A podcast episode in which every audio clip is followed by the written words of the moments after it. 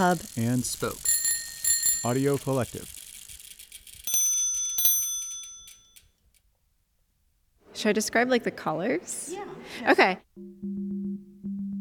They are a mixture of bright and more muted colors. There's sort of a crazy arrangement of colors with this magenta and a teal and various colors of um, mustard and orange, but they work so beautifully together. And the first thing that stands out is um, very dramatic movement of various colors. Like um, it's like a kind of a cross between an arm wrestle and a ballet. It's a unified kind of arm wrestle. There's a vibrancy there to that choice of colors. There's warmth, turquoise and the teal. It's like a sky blue. Mint. I don't know if it's mint green and sort of a slate blue. I don't know if that's my eyes just being liars. a blue that I can see my kitchen is painted that color. It kind of reminds me of the 60s. I think just because the color palette has that like more retro feel. I don't know, when I see like that color teal, I just think of like a kitchen from like the 60s and 70s. and then mixed with like a magenta and then the mustard color, I think we can kind of like think of like furniture and like appliances that were mustard colors. It's more of like the contemporary take on what that era was. The the colors are in these like geometric pieces and they look a lot like like stained glass. It reminds me a lot of flames.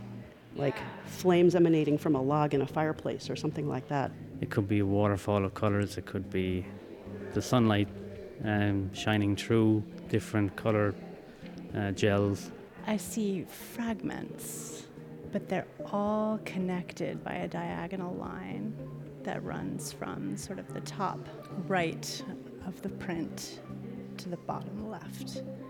And so all these fragments are sort of joined together by that axis. There's a dramatic, disruptive uh, line that goes through uh, the work, but um, the colour is overcoming that. If anything, the colour comes closer to you because of that it's almost mirrored, like one side is kind of echoing the other, but it's kind of um, a little off, like has that like almost symmetry.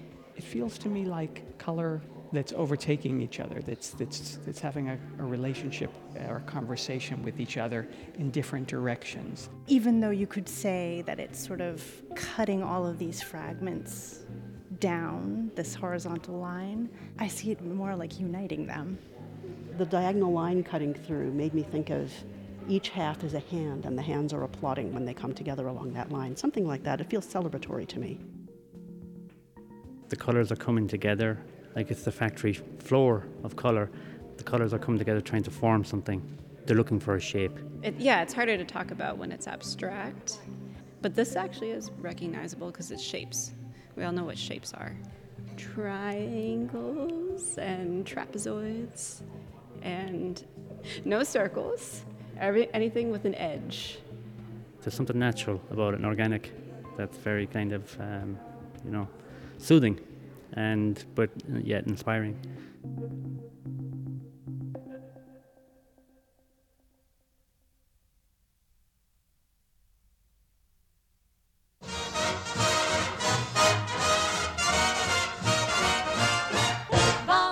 This is The Lonely Palette, the podcast that returns art history to the masses one object at a time.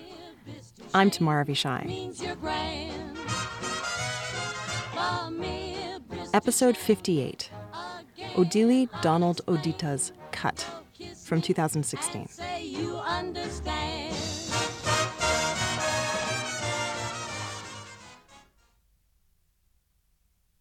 I was told a lot of things would change when I had kids.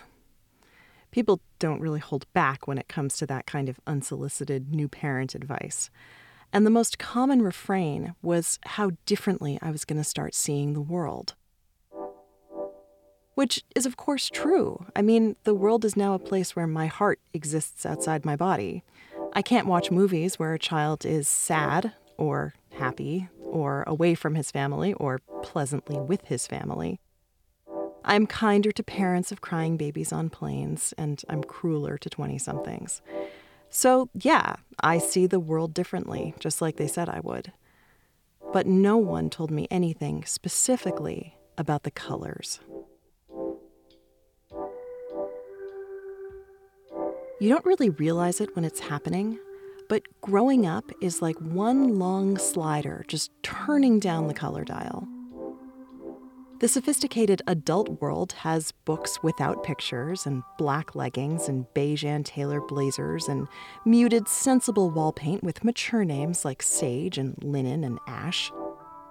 And you get so ensconced in this world that you consider yourself enough of an adult to have a baby, who inevitably becomes a toddler, and then bam, now your life, like mine, is an explosion of color. We live inside a prism that reflects sunlight 24 7. Muppets, Legos, his spoon, his rainbow puffer jacket, his stacking rings, the hand me down Fisher Price train that sometimes goes off randomly in the dark and bathes the wall in flashing lights like a passing cop car has been commandeered by circus clowns. And it's not just seeing color, it's talking about it incessantly, recognizing it everywhere. Every day on his way to preschool, we point out the yellow bus, the green grass, the red light, like their color is at least as important as their function. Like color itself is a part of the fundamental substance of a thing. And the truth of having a toddler is that when you're not popping Excedrin, you really do appreciate how bright and vibrant the world is, how deeply color colors our experience of it and how exciting it must be for my son to just open his eyes in the morning.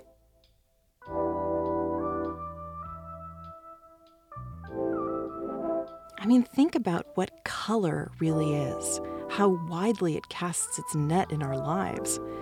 Color affects us from the inside out. It's as exhilarating and emotional as music. It's as ordinary as a plastic toothbrush handle. Color explains us, our cultures, rituals, patterns, pigments, skin tones. And when you think about it like that, color is both exotic and exoticized, spiritual and stereotyped.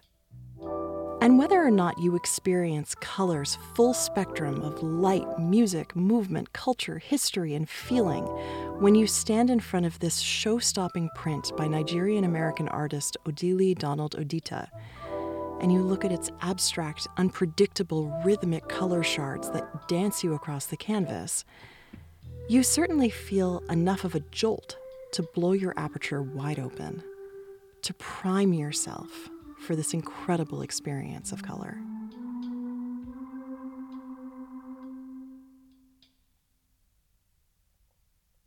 And we've looked at color many times before through artists who have attempted to articulate or manipulate all of these characteristics. The spiritual transcendence of a Mondrian, for example, or the clean visual articulation of Carmen Herrera, the emotional expressiveness of Van Gogh, the hazy meditativeness of a Mark Rothko, the historical grounding of a Kandinsky. But we've never seen them all at once, not like this. We've never had an artist so deeply mine art historical precedent to arrive at something so new, so conceptually rich, and at the same time so straightforward, really deeply rooted in culture and context. Odita is an abstract artist, but he's adamant that his work isn't abstract the way that Mondrian's is. He's not using color to achieve some sort of utopia that lifts us out of the world's inherent mess. Instead, it's like he's pulled colors from that mess, from every source in the world, every stacking ring, every puffer jacket and stop sign and textile and bit of wallpaper from a childhood split between Nigeria and Ohio. Colors, to Odita, are boots on the ground, potent signifiers, the substance of a life lived and being lived.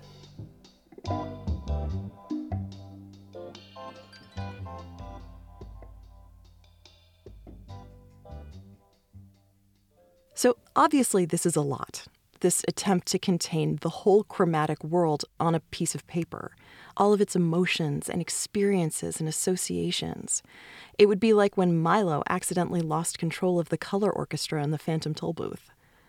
It's all just too much to bear without the structure of an artistic movement, and yet it is far too sprawling to be contained by one.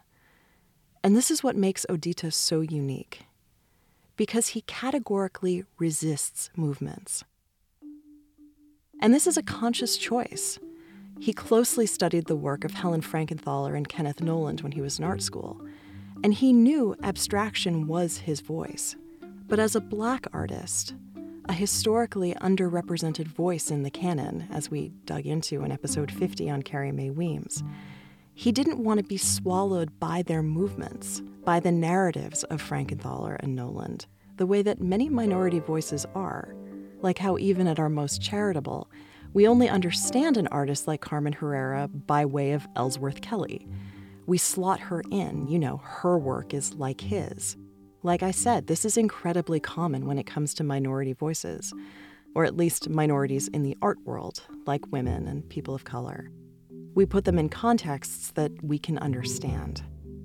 And hey, I've argued for this myself in the past. I mean, better that we understand Herrera alongside the artist she most closely aligned with, to return her to where she belonged and recognize that she was there all along, than to do what art historians of past generations have always done that is, compare her to all other women artists, like they occupy a separate space from the rest of the art making world. But the thing is, in some ways, they do. Being overlooked or pushed out of a predominant narrative in real time affects you, and it affects your art. And Odita was particularly interested in black artists who experienced this most, artists from a previous generation. And he made a project of interviewing several of them, hearing, in their own words, how ignored they were how they were always seen to have come to movements late when they might have even been ahead of the curve but had just gone unnoticed. For example, black abstract artists like Ed Clark and Frank Bowling were producing shaped, colorful abstracts before Frank Stella. But because Stella was the one who made it onto the star making critic Clement Greenberg's dance card at the time, he's the artist most closely associated with that movement and that style. Meanwhile, Clark and Bowling, like Carmen Herrera, are only just now getting their due, as though decades late to a party that they literally co hosted.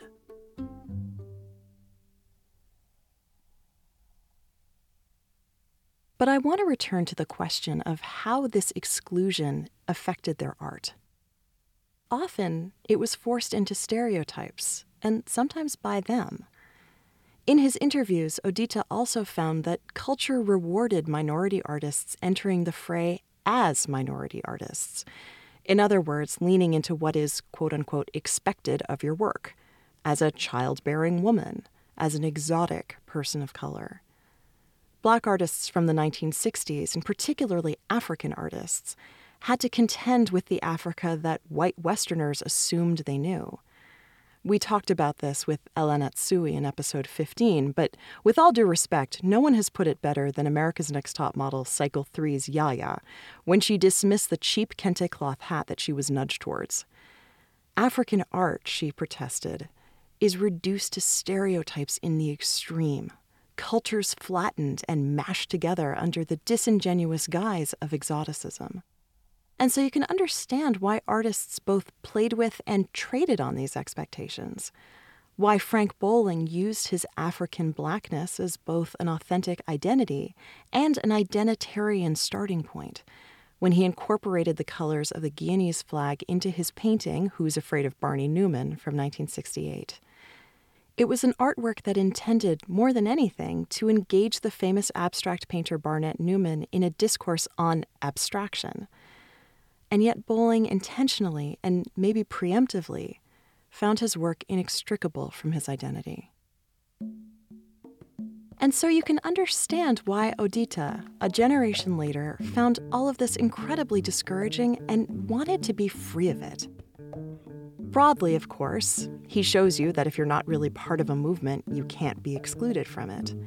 But in particular, he shows us if you present Africa, and specifically his home country of Nigeria, in all its shades and nuances the textiles, the wallpaper of his home, the landscape, the TV test patterns, really all of its colors then you can evade stereotypes.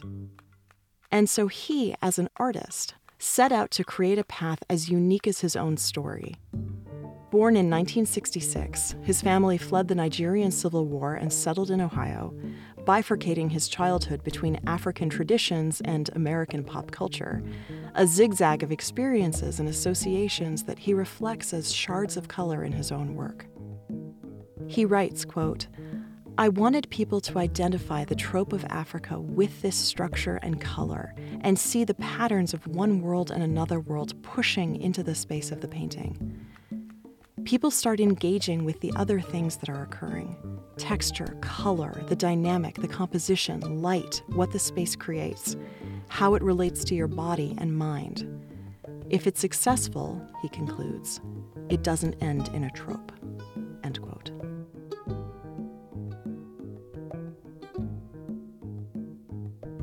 So then let's try this ourselves. Let's engage with the work and everything that's occurring. I found that for me, you think you're just going to enjoy an abstract, vibrant canvas of colors until it turns into a turbine that sucks in your eye. The painting never stops moving, and your focus never sits still as the colors flash like rotating disco lights, and the diagonal slash pulls you inward, like you're about to go over the precipice of a waterfall.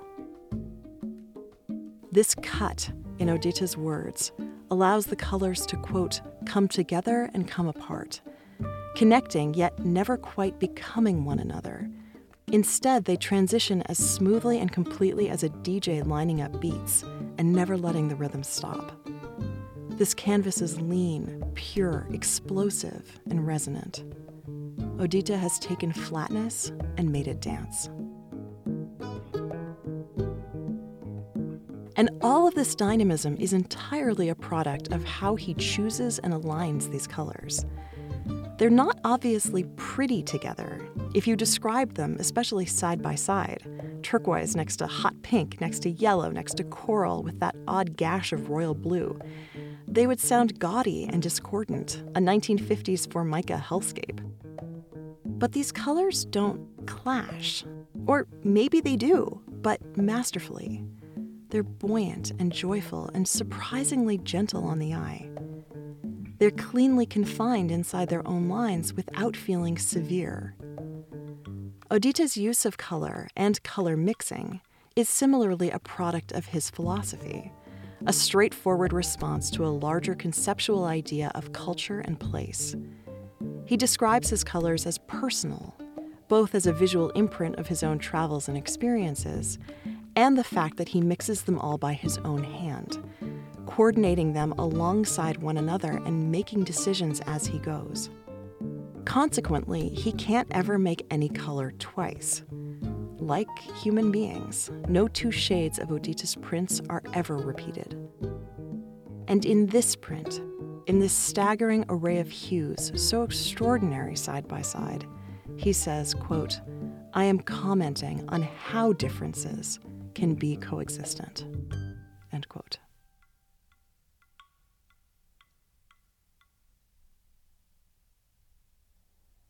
And a print like this, one that unifies coexisting differences, is an appropriately poetic product of the Brandywine Workshop, a nonprofit cultural institution based in West Philadelphia. Brandywine's mission is to be a world class printmaking facility for practicing artists some famous, some unknown, some international, many local, and to donate much of this astonishing body of work to major institutions who might not necessarily acquire them otherwise, like they have here to the Harvard Art Museum. The workshop has made similar donations to 13 other major institutions in the country. Institutions and audiences who now know the names of some extraordinary up and coming artists. Artists who, like Odita, have carved their own way forward, who have refused to compromise any sense of their own nuanced identity to fit into a movement or a stereotype. And it's this diversity, all of these artists, says Brandywine founder Allan Edmunds, that results in real artistic quality.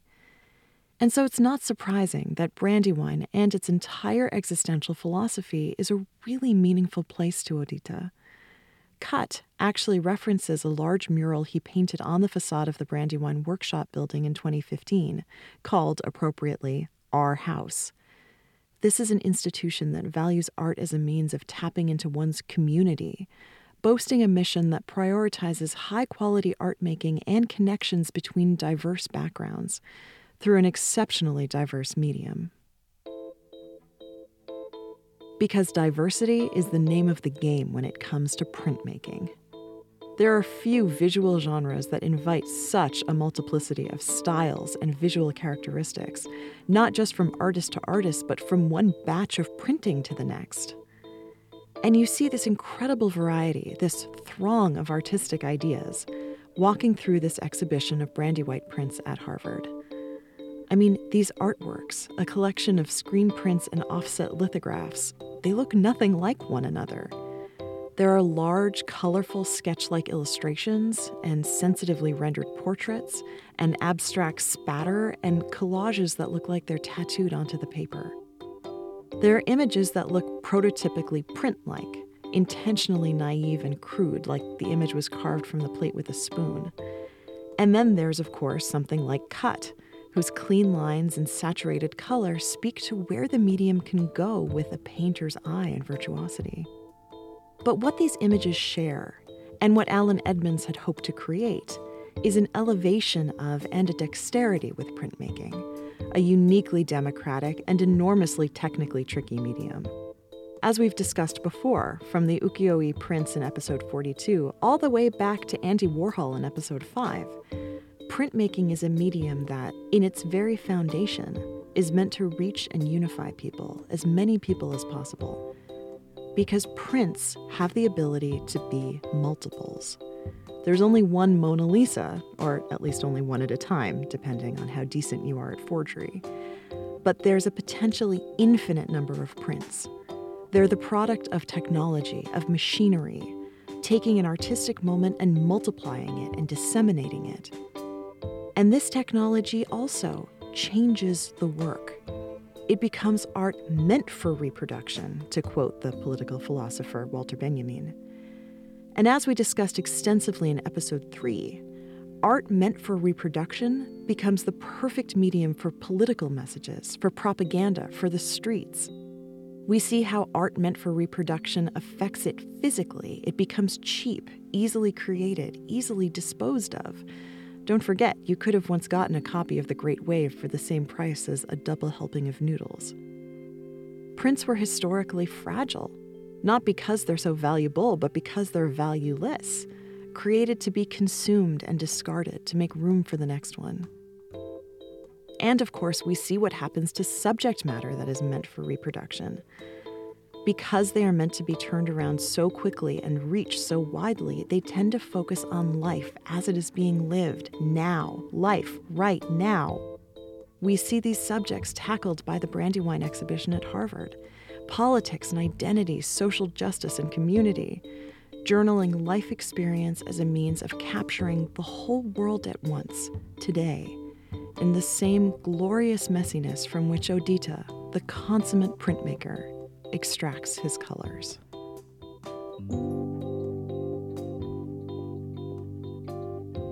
This is what we are meant to see in these colors, all flashing and clashing and soulful and bright. We are meant to see the world in every shape and shard and hue of the people within it. These are people who have now been invited to participate, to bust out of movements, and to join the party in real time. Because thanks to places like the Brandywine Workshop and to sensitive trailblazers like Odita, more artists are created every day. More work is exposed to the public, and a greater spectrum of diverse, nuanced stories are told every day. Their colors never repeating, but increasing in vibrancy when they coexist, side by side, choosing to come together rather than apart. No wonder it's so exciting to open our eyes in the morning.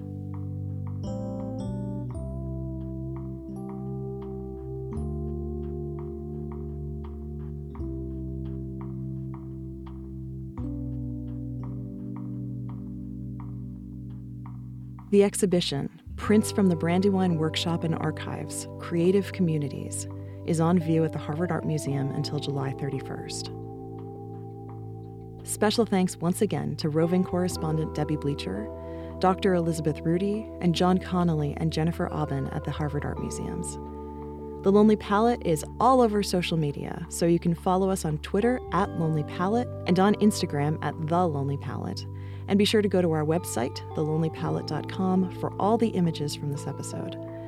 You can also find information on virtual museum tours that you can book for your company, peruse our store for some sweet art history swag, and support the show by becoming a patron, where you pay per episode and keep our lights on and our museum takes fresh.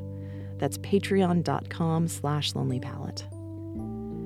The Lonely Palette is a proud founding member of Hub and Spoke, a collective of idea driven, mind expanding podcasts. And if you're a fan of The Lonely Palette, which you clearly are since you've made it this far into the credits, then you'll love Subtitle stories about languages and the people who speak them. In the latest episode, floods and storms in Louisiana's bayou are forcing French speaking Native Americans and Cajuns out of their homes. Will they take their language with them? Or will climate change wipe out the Louisiana French? Listen at subtitlepod.com, hubspokeaudio.org, or wherever you get your podcasts.